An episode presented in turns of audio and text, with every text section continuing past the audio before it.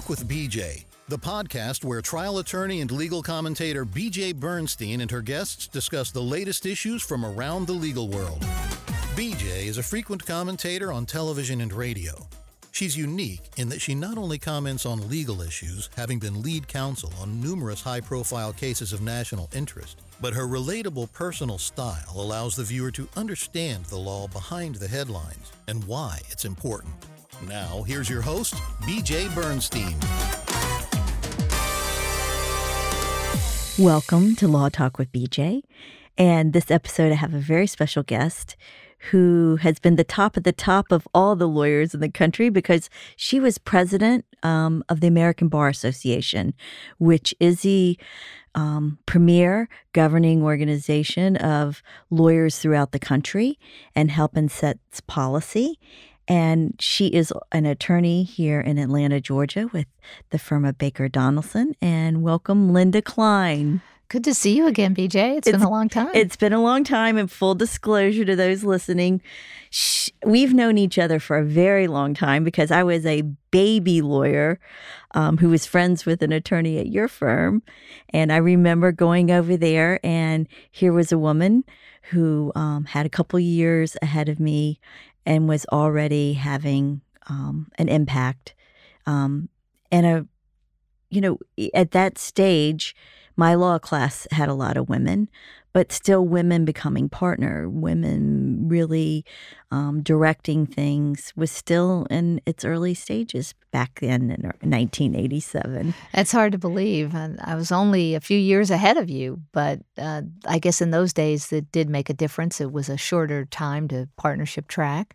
And I recall I w- there were only 20 women in my law school class, and that was only a few years before you were, although I didn't go to University of Georgia where you went. I went to Washington, Washington Lee. That's right, in, in Virginia. Yes. And um, in addition to being president of the American Bar Association, you were actually the first female president of the State Bar of Georgia. That's correct. And just to become the first president, um, I mean, did you know already that you were going to go on this track and kind of break down some walls, or did it just happen because you have a passion for law and it just was innate to you to be involved in, in your career, or a little of both? It's funny that you should ask that question because the truth is, is I got involved in the bar association because I moved to Atlanta and didn't know anyone, and so I got involved in the bar association so I could make friends. And that's how I that's how I established my social relationships in town, and so uh, that's how I got involved in the bar. Uh, I was on the Atlanta Council of Younger Lawyers uh, at uh, board of directors, I guess they called it, and the chair uh, was handing out the jobs for what everyone on the board was going to be responsible for for the year, and he had this job that was so boring nobody wanted because everybody wanted to plan the parties and stuff like that. And when the most boring job came up no one would make eye contact with him. We all looked down. It sounds like law school too. Don't so, call on me. Well uh, then he said and linda will. I was like oh goodness. So I did the most boring job, the job that nobody wanted. I did it very well. And the fruits of my labor were published in the Atlanta Bar Journal, which was a, a printed magazine in those days. Now it's electronic. And the chair of the State Bar Committee on that topic uh, saw the article and asked if it could be reprinted in the State Bar Journal. And then he decided not to run for his seat on the board of governors of the state bar. And he called me and he said, I think you should offer for my seat on the board of governors of the state bar of Georgia. And it never even occurred to me uh, that I would ever be on the board of governors. And what's lovely is it's so nice an encouragement from a man who saw you and appreciated what you did at a time when, again, as you said, there just weren't that many lawyers in positions of leadership in law. There may be women lawyers, but hadn't reached the lead- leadership rank. So it's nice when that hand comes up and says, "I'm hey, I'm tapping on you. I want you to do this." And what's very important is that we have to do that for other people. And that's something that I continue to try to do every day in my law practice and in, in community service is to find future leaders and diversity is so important to the strength of decisions that are made either in a law firm in a bar association in any organization right and, it goes beyond law which is you know what absolutely. we've talked about in some episodes here about you know in the workplace no matter where it is you do need um, or it helps to have a little uh, guardian angel in that particular area who you know says, I see you as in terms of what you can do and not look at the gender, not look at race or religion, the things that we talk about as lawyers that we do that um, wasn't always the reflection of law. Oh, well, just as there were very few women lawyers, there were very few lawyers of color uh, in Georgia when when I started practicing law. And that diversity is very important. And in bar activities, I got involved in uh, helping to start the uh, Georgia chapter of the Asian Pacific American Bar Association. Uh, I've been a member of GABWA, the Georgia Association of Black Women Attorneys, Gate City, the the traditional um, African American bar in Atlanta. Uh, so of course, the Georgia Association for Women Lawyers. So there have been a lot of diverse bar associations uh, that I've been try to be part of, try to make sure that diverse bar associations thrive and exist because it's very important. And that same drive is part of why I invited you here because although all those things are benefits for lawyers, you chose your um, interests and passions as president of the American Bar Association to really benefit um, members of the public and their relation in law. And in particularly, I'm focusing first on your concern for veterans. Um, can you share with our listeners a little bit about the work you did with um, veterans um, and the American Bar Association? Well, my passion has been access to justice. And as the first woman president of the State Bar of Georgia, we worked on access to justice to the indigent victims of domestic violence and we were able to make the pie bigger, and maybe we can talk about that later too. So, veterans are a, another group of individuals who have many, many unique legal problems and don't get the access to the court system that they need. I'm focusing mostly on veterans who uh, are, um, are, are can't afford lawyers. These are men and women who signed a piece of paper saying that they would die for our freedom and all Americans owe a duty of thanks uh, to veterans and to make sure that they get the help that they need. So I got interested in veterans issues when our law firm started volunteering at a uh, homeless shelter. And I saw that in just a few minutes, a lawyer could make such a difference in someone's life. Uh, for example, uh, if a veteran gets an ID, then that might be a driver's license, which could be a job. It might be access to housing from the VA, uh, certainly medical treatment from the VA. And then I started hearing stories about how not having access to justice caused homelessness. And you think about how, how could that be? But the studies from the VA show that six of the 10 top problems that lead to homelessness among veterans are legal problems. They need a lawyer to solve them. What might they be? Well, they might be um, uh, uh, credit problems. In the old days, you'd hear that that every uh, young army private got sold a car. Well, now they're sold a tattoo, and you can't repossess a tattoo. And and they finance a tattoo? Yes, I never knew you could finance a tattoo, but you can. I, I just learned something new. That and and it's enough. I guess the cost of the tattoo isn't is high, and then the interest rate is even higher, which elevates the ultimate price that they're paying. I've seen veterans who have twenty thousand dollar debts from tattoo parlors. You know, these sleeves when ah, you get yes. your whole arm tattooed. Yeah. Uh, and these are people who uh, make less money uh, than the poverty level. So an E1, E2 private might make fourteen, fifteen thousand dollars a year, and you can't pay off a twenty thousand dollar debt wow. on that. Um, there are more problems than than that. From multiple deployments come problems with keeping the family together, and so then there are family law problems. Uh, if custody, get, divorce, uh, absolutely. Um, making their child support payments, I'm sure, because if again, as you're talking about with the privates who are overseas and the amount of money they have, that's not enough to take care of a family. That's exactly right. Um, then, of course, there are benefits denials. Uh, there was an 82 year old Korean War veteran who was told that the military lost his records, but he was totally disabled from his service in Korea. And for 60 years, he'd been told that he wasn't entitled to benefits. and he lived with his dog in an apartment, and he was evicted from the apartment that he had lived in for 30 years. And so he was living in his truck on the street with his dog, and his neighbors would bring him food. And one neighbor said, Didn't you serve in Korea? Yes. Well, why aren't you getting VA benefits? Well, they lost my records.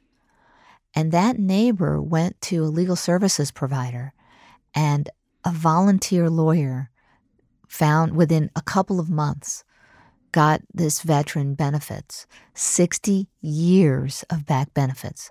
So he will now live the rest of his life comfortably. But that's just an example of how a lawyer uh, can make a difference between being homeless or not. Wow. And I think you also had some invo- um, involvement and done some work with military spouses as well. Yes. What um, are the unique issues that the spouses um, face legally that they need counsel? It's not the, the the issue I've been involved in, and of course there are military spouse issues that are legal issues, and there are main, many of the same things that we talked about: family dissolution, and and sometimes, uh, unfortunately, if if money is tight, uh, the veteran may wind up in the criminal justice system. We had a veteran who was stealing food to feed his family and that's that's one issue where military spouses sometimes they're caring for um, a uh, disabled veteran, and, and so there are multiple issues that military spouses face. But the but there's a unique issue that I've been focusing on, which is when a military spouse is a lawyer and moves from state to state because military people don't have a choice on where they live. The Department of Defense tells them. Ah, that's right. And it you have to take the bar or get license in every state you practice. Exactly. oh, that's like a night because I just I'm happy in one state practicing and taking that one exam. I can't imagine.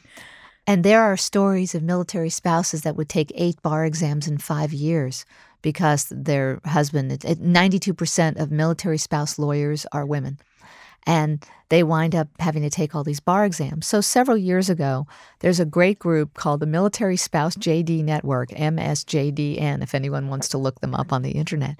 And they said we need a, a waiver, a uniform waiver rule that just for these unique issues where the military spouse hasn't been practicing long enough to waive into the bar, or maybe it's a state where you can't waive into the bar at all. And when you say waive into the bar, just for our listeners, so you know there are requirements and mm-hmm. understandably that when you practice law in a state that you have an awareness and knowledge and training with regard to the law of that state and their certification and exams. Sometimes if you've practiced long enough you can ask the court to look at your practice and, and allow you in. But that's also a lengthy process. Yes. Um, and many states have uh, licensing waivers for people who are not lawyers doctors, dentists, physical therapists who move with their spouse.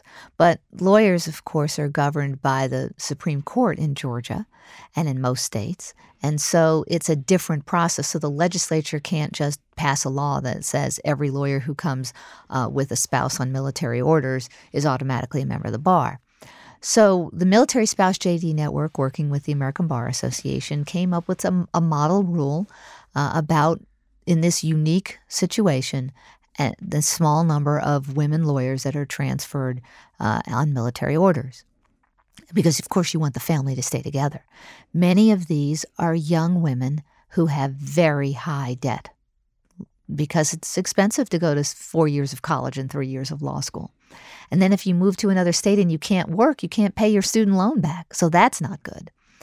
And Georgia did adopt such a rule, not exactly the model rule. And we've been working to help a particular uh, lawyer uh, who was denied her waiver. and we're working with her, and hopefully her case will will come through the Georgia Supreme Court very soon on appeal.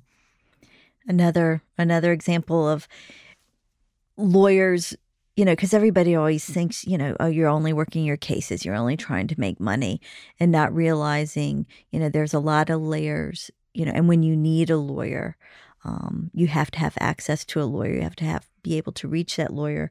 And what you just mentioned ties in again to something else that you've been innovative in working with, and that is making it possible for young lawyers um, because law school is incredibly expensive. It's far more, I mean, when I went to law school, you know, it was a couple thousand dollars. It just, it was a bargain. Well, you also went to a state school. I went to a state school, exactly. In fact, I had gone to a private school and my parents were very relieved.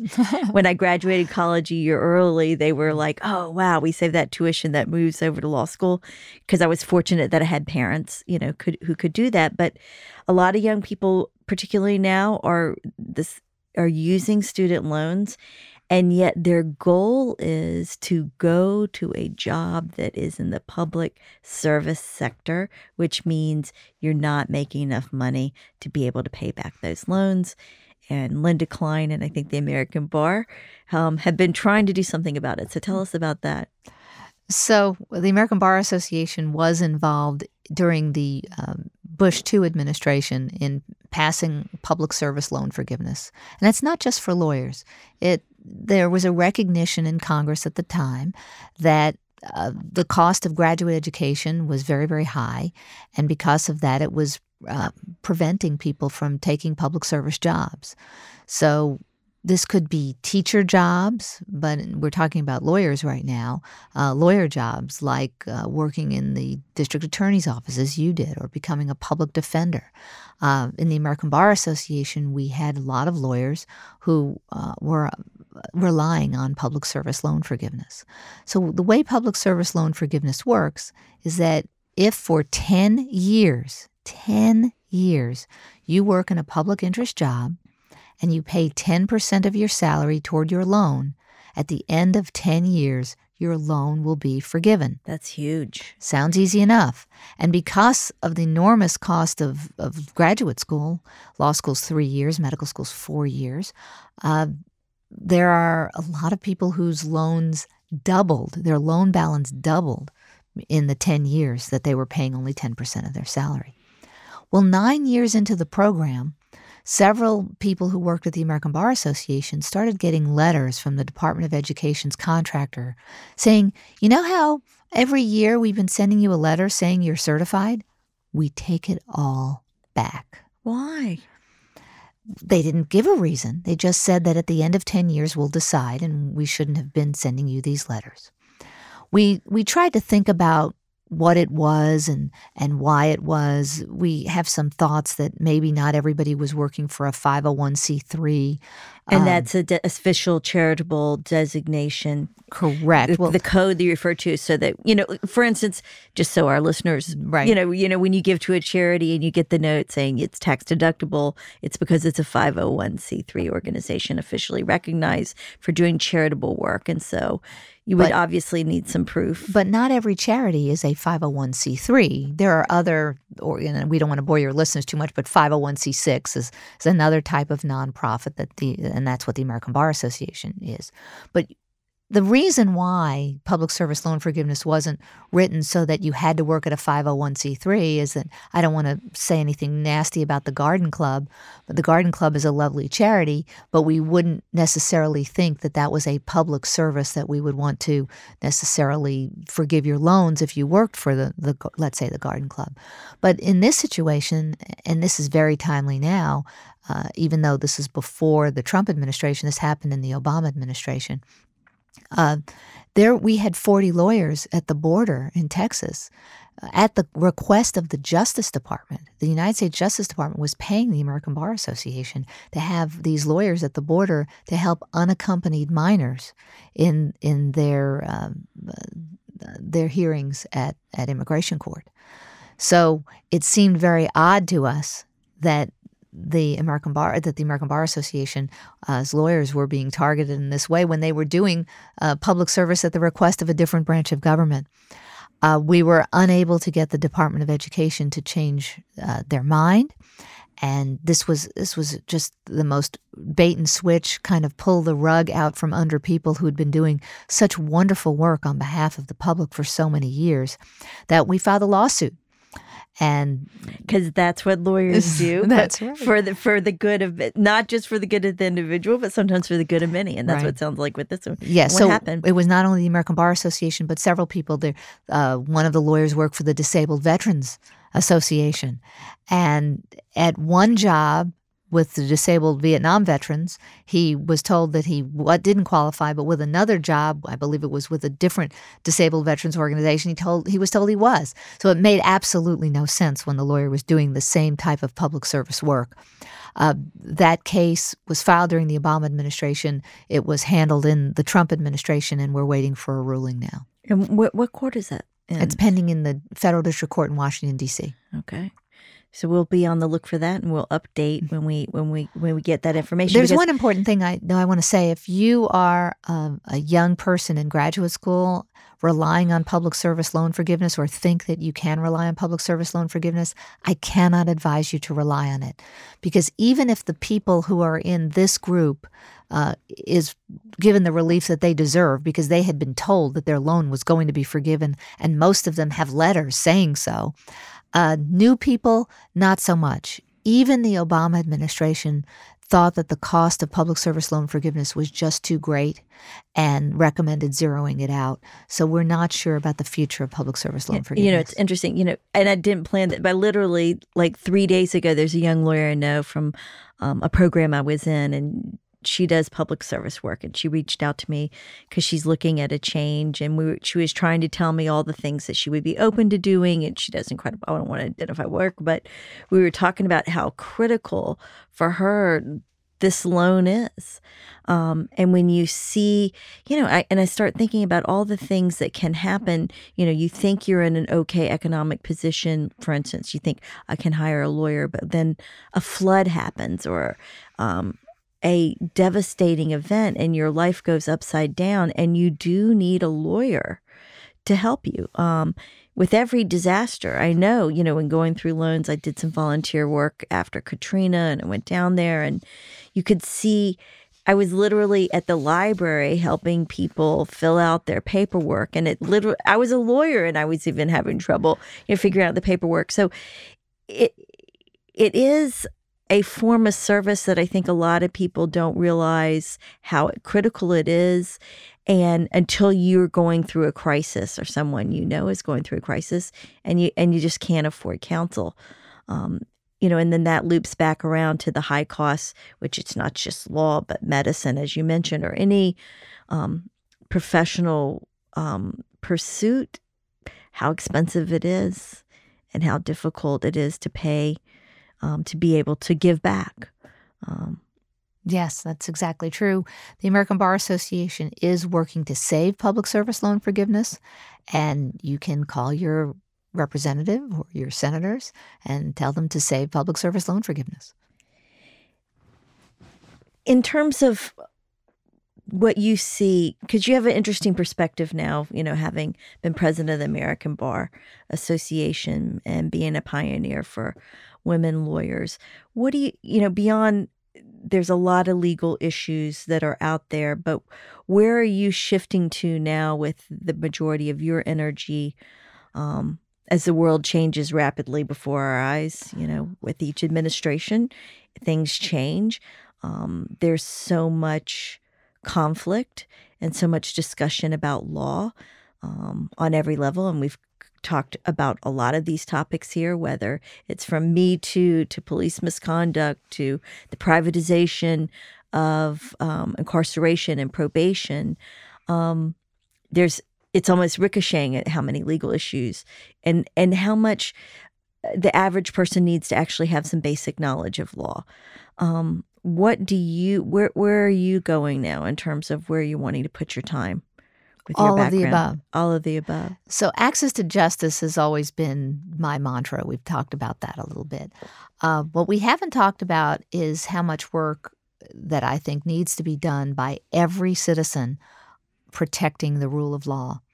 uh, as ABA president, I wrote rule of law letters to 10 countries uh, talking about threats to the rule of law in their country. So let's talk a little bit about what does that mean. What does that mean when you're saying rule of law and that some and that every person, non-lawyer and lawyer alike, need to be connected to? What are you trying to? What are what are folks needing to do? So most of us, if you're over 50, had some civics education in in in uh, high school, maybe even before that. And the State Bar of Georgia and lots of other state bars work very hard to try to bring some form of civics education to schools. But the bottom line is we need to realize when people talk about Constitution, their constitutional rights, that's the rule of law. So when we think about it, we know there are three branches of government the executive branch, which is the president, the legislative branch, which is the Congress, and the judicial branch, which are the courts. And those three branches act on a check and balance on each other. So the president is popularly elected in a party, and the legislature is popularly elected. And while we elect judges in Georgia, federal judges are not elected. But the point is, is the judge has to uh, protect the rule, the the the rights of the minorities, and I don't mean minority people necessarily, uh, but everyone certainly is protected against the will of the majority. So if you're accused of a crime, you want to know that you're going to have a fair and impartial judge and jury that are going to decide whether or not you're guilty of that crime. And if you're a business, let's say you're a doctor accused of medical malpractice, you want to know that there is a fair and impartial judge and jury that's there. You don't want to know that if the governor uh, controlled the, the judges to such an extent that the, that the, if the governor didn't like you, he could tell the judge to rule against you. And unfortunately, that's what's been happening more and more throughout the world. You hear about things called authoritarian regimes, where somebody like a dictator has control over the entire government. That's not the purpose. And as all Americans, we need to be very watchful of that, not only in our country, but certainly all over the world and and even in your local base you know in different states or different ways i mean we you know in georgia obviously I'm most familiar with that. You know, we have elected judges. I know my neighbors always say to me, Who do I vote for for judge? I'll just trust you. And I'm like, Well, you know, there's a lot of different things about their backgrounds, um, their judicial philosophy, but you know what you're bringing about is the onus on us as citizens to ask questions um, and to ensure that the media also covers those races um, I know even with the local elections um, in Georgia recently, I was looking for election results that night and I could not get them on the uh, newspaper website. I had to go to the um, Secretary of State's office. You know, and, and in other states, even if they some states are just pure appointment, there's still this responsibility of knowing then who in the legislature, or who in the governor's office are selecting those judges, and what is going behind their reasoning um, as to who to select. Well, elections have consequences. Right now, we're talking about um, a new U.S. Supreme Court judge, and partisan people have lined up on either end. But the point is, is that elections have consequences. You when when you have uh, in the situation of the federal bench, the the president of the United States makes a nomination and the Senate confirms or doesn't confirm. Most of the time, the Senate confirms. On a state level, you mentioned that in this state, the governor tends to appoint and then that person tends to be reelected. But our judges in Georgia run nonpartisan with, without a, a, a, party label. That's not so true in other states where they run, when they run for reelection, they run with a party label. But one way to get informed is uh, we have a on the American Bar Association website. Uh, I was president of the ABA after the so-called judge remark, and I asked the group to put together a wait. What's the judge remark? The so-called judge remark. Yeah, the so-called judge remark. Uh, without getting too political, um, the president of the United States uh, referred to a judge that ruled in a way that he didn't like as a so-called judge. Ah. And there are no such thing as so-called judges. There are judges and they are fair and impartial. We expect them to be fair and impartial. So we put together a little webinar that anybody can take a look at. I'll give you the web address. It's ambar, like American Bar, A-M-B-A-R dot O-R-G slash protect our judiciary. And it'll run you through a little webinar that explains uh, not only how the third branch works, but judges can't defend themselves because they're ethically prohibited from doing that. So it's every citizen's responsibility to defend the integrity of the third branch as part of that check and balance on the other two branches. And that's what I appreciate. You know, law is not perfect. The courts are not perfect. And sometimes I like what the ruling, sometimes I don't.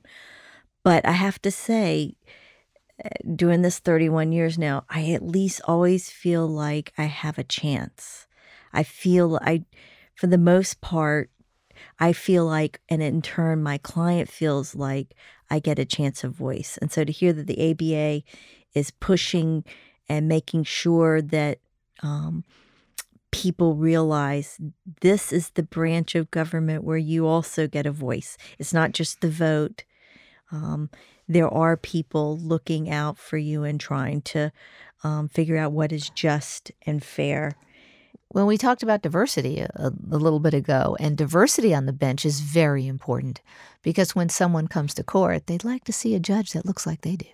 And that the judge, because you know, a judge learns the law, but the judge has life experience.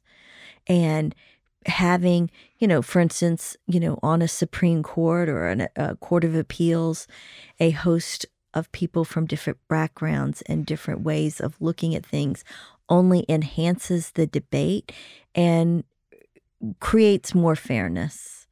So, thank you so much for sharing, for your passionate work. And as all my listeners know, I pick a particular tea, and we have been enjoying um, a green tea with lemongrass.